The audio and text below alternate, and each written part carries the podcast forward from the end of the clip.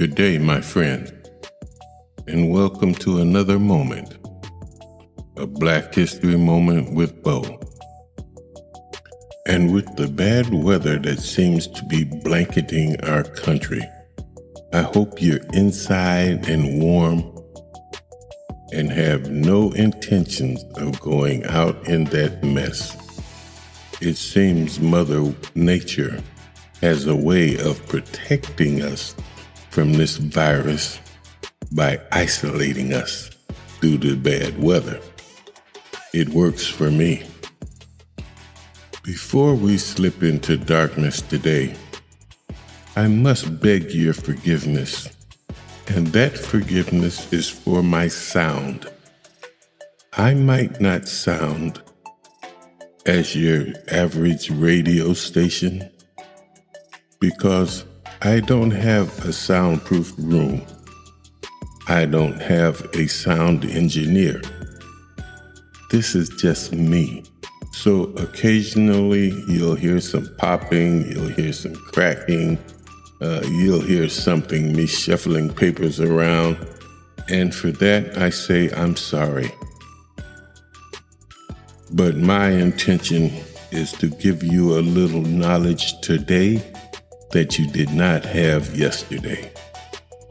And with that being said, let's slip into darkness and talk about that horrific red summer.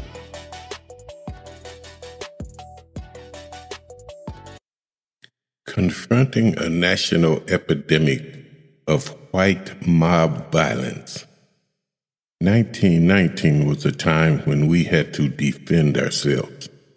We had to fight back and demand full citizenship. In thousands of acts of courage and daring, small and large individual collectives, neither the defiance of black communities in 1919 nor the racist violence to which it was a response was anonymous. 1919 was a moment that reaches back to the Stono Rebellion, Nat Turner and Robert Smalls, and forward to the Black Lives Movement and the 2020 rebellion. The racist riots of 1919 are critical to understanding our past and our present but they want us to stay in the dark. Because if you pull any history book from off a shelf, you won't find no more than a paragraph on the 1919 riots. What you do find is that it downplays both racism and black resistance while distorting the facts and the dangers both sides framing. What these books really do is make our children stupid about white supremacy.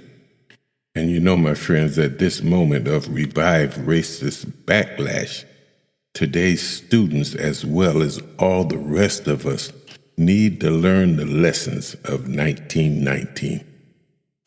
In 1919, Charleston, South Carolina, Longview, Texas, Bisbee, Arizona, Washington, D.C., Chicago, Knoxville, Tennessee, Omaha, Nebraska, and Elaine, Arkansas experienced a wave of anti black collective violence, usually problematically termed race riots. And on top of that, white supremacists lynched nearly 100 black people and initiated dozens of smaller racist clashes throughout 1919. In Pittsburgh, PA, yes, Pittsburgh, home of your beloved Steelers, the Klan made clear the goal of this bloody work in a printed notices posted around our neighborhood that stated the war is over, Negroes. Stay in your place. If you don't, we'll put you there. You see, my friends, The trigger for white rage inevitably is black advancement. It is not the mere presence of black people that is the problem. The problem is blackness with ambition, with drive, with purpose, with aspirations, and with demands for full and equal citizenship. The term Red Summer came from the NAACP to capture its sheer bloodiness. It is a study in white rage. All through 1919, the exercise of black agency, black veterans wearing their military uniforms in public, black children swimming in the white section of Lake Michigan, black sharecroppers in Arkansas organizing for better wages and working conditions, was met with white mob terror, broadcasting the message stay in your place. How soon they forget they took us from our place. But in 1919, black people made this place our place. In Knoxville, armed black men organized themselves throughout the black community to successfully repel hundreds of white rioters who had already destroyed the county jail with a battering ram and dynamite. In Chicago, African Americans formed self defense units after days of white terror in their neighborhood. Many of these defenders were World War I veterans, many who were from the all black 370th Infantry Regiment who said, Hell, we've been fighting the wrong war. The Germans weren't the enemy. The enemy was right here at home in Washington, D.C. 17 year old Carrie Johnson opened fire on men breaking into her home, while a thousand white rioters laid siege to her neighborhood. In Anniston, Alabama, a black veteran was ordered out of the white section of a streetcar, and he refused. Kicked out of the car and set upon by the white motorman and conductor, he shot his pistol twice, killing one of his attackers. When looked at together, these hundreds of moments in 1919 read as an awesome display of collective black agency and self preservation. Just as contemporary targets of anti black police violence are often blamed for their own victimization, Mike Brown was no angel. While white supremacists in Charlottesville are deemed very fine people, the white media's coverage of the 1919 riots almost always assigned the blame for the violence to us. We might be dying, but we're fighting back. Because our black press worked alongside black leaders and political organizations to establish a powerful counter narrative. Activist William Trotter clarified who was at fault for the violence and what was at stake, which I quote, there will be no peace until white Americans make up their minds to give the colored Americans equal justice and let them share the democracy at home for which our brave soldiers fought and died abroad. The Chicago Defender, Black America's most influential newspaper, carefully documented the riots while striking a tone of defiance. America is known the world over as the land of the lyncher and the mobocrat. For years, she has been sowing the wind, and now she is reaping the whirlwind. the black worm has turned, a race that has furnished hundreds of thousands of the best soldiers that the world has ever seen is no longer content to turn the left cheek when smitten upon the right.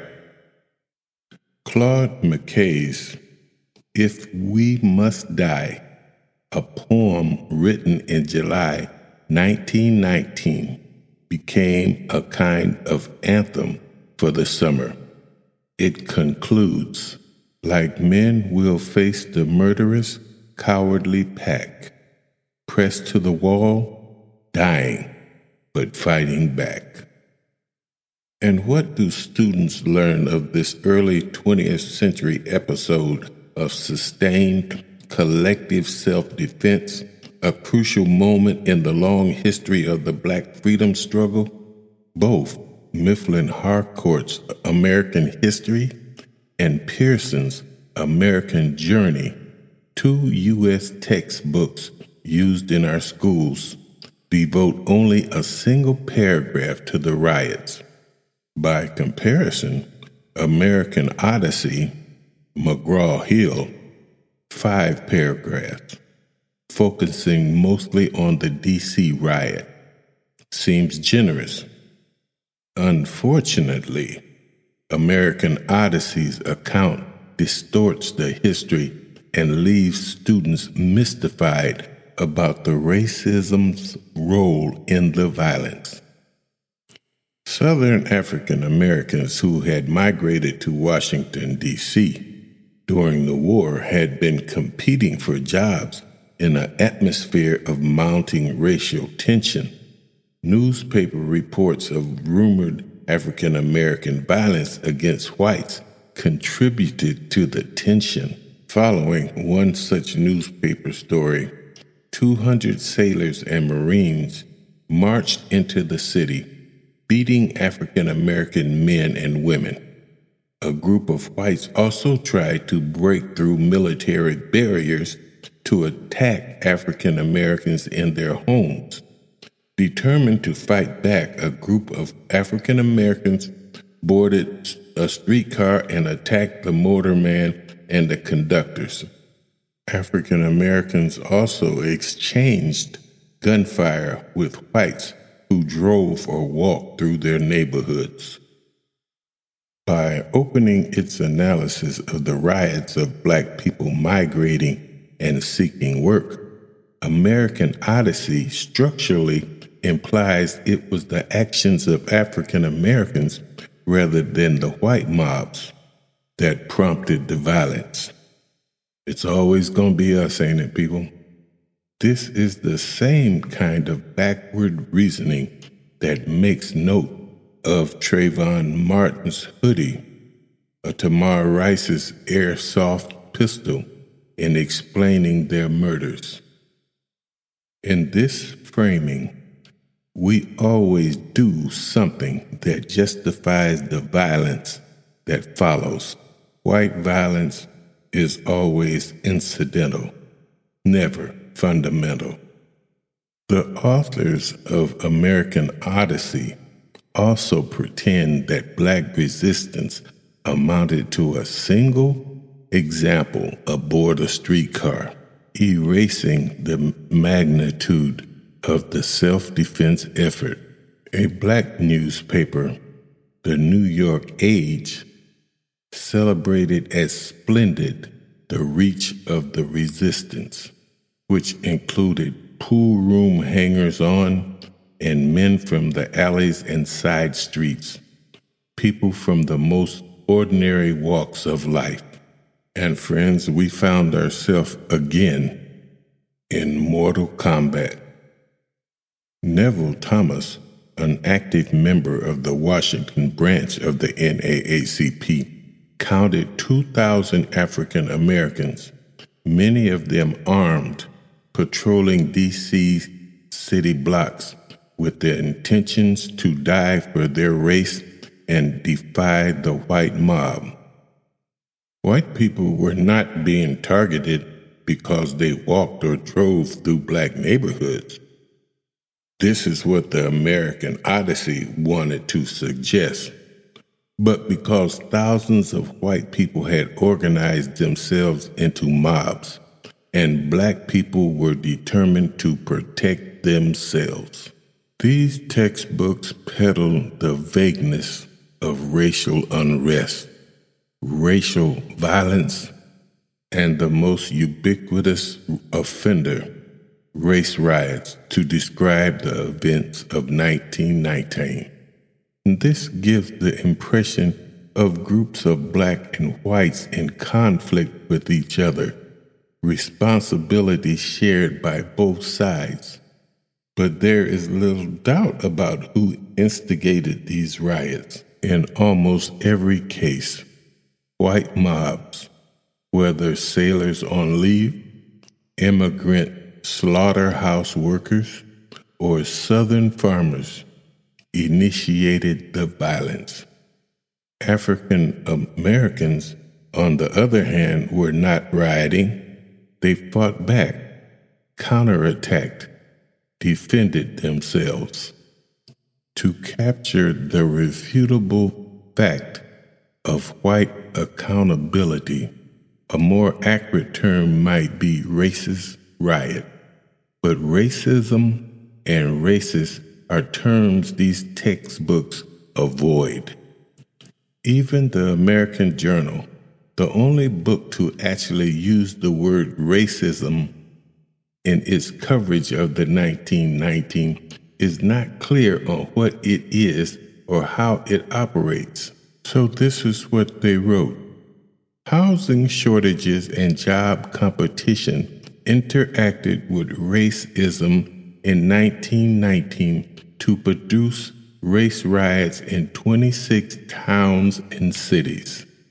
And the absence of the truth of racism's role in these episodes of anti black collective violence matters. By downplaying the extent to which violent white supremacy shaped African Americans' 20th century experiences, textbooks leave students without the knowledge to fully account for racism as a key force in modern social relations. No wonder the questions of reparation is so seldom seriously entertained in mainstream U.S. political discourse. You cannot repair a pattern of harm that you have been taught to neither acknowledge nor understand. When students are given access to the real history as they are, for example, in Linda Christensen's powerful lesson on the Tulsa Massacre, which shares many of the hallmarks of the riots of 1919, reparations no longer seem outlandish, but simply fair. 100 years ago, black people across the United States met white mob violence with countless defiant acts of self defense. Today's Black Lives Matter activists fit seamlessly into these century long patterns of black militant resistance to white supremacy as they mobilize against the violent policies and militarized police that threaten our neighborhoods, as they challenge the corporate media's habit of framing victims of white racist violence as the authors of their own destruction, as they demand we confront the damage the history of white supremacy as never ending. It's been a hundred years, my friends. One hundred years. Five generations. And we're still going through this madness. If you look at the riots in 1919, they are as same as the riots that are going on now. Will it ever stop? Our children deserve the opportunity to identify this through line of black agency, rebellion, and resistance. It is a powerful call to action for all of us. Red Summer is now. And if you have been listening to me regularly, then you know what that sound is. It is that time. And I leave you with this thought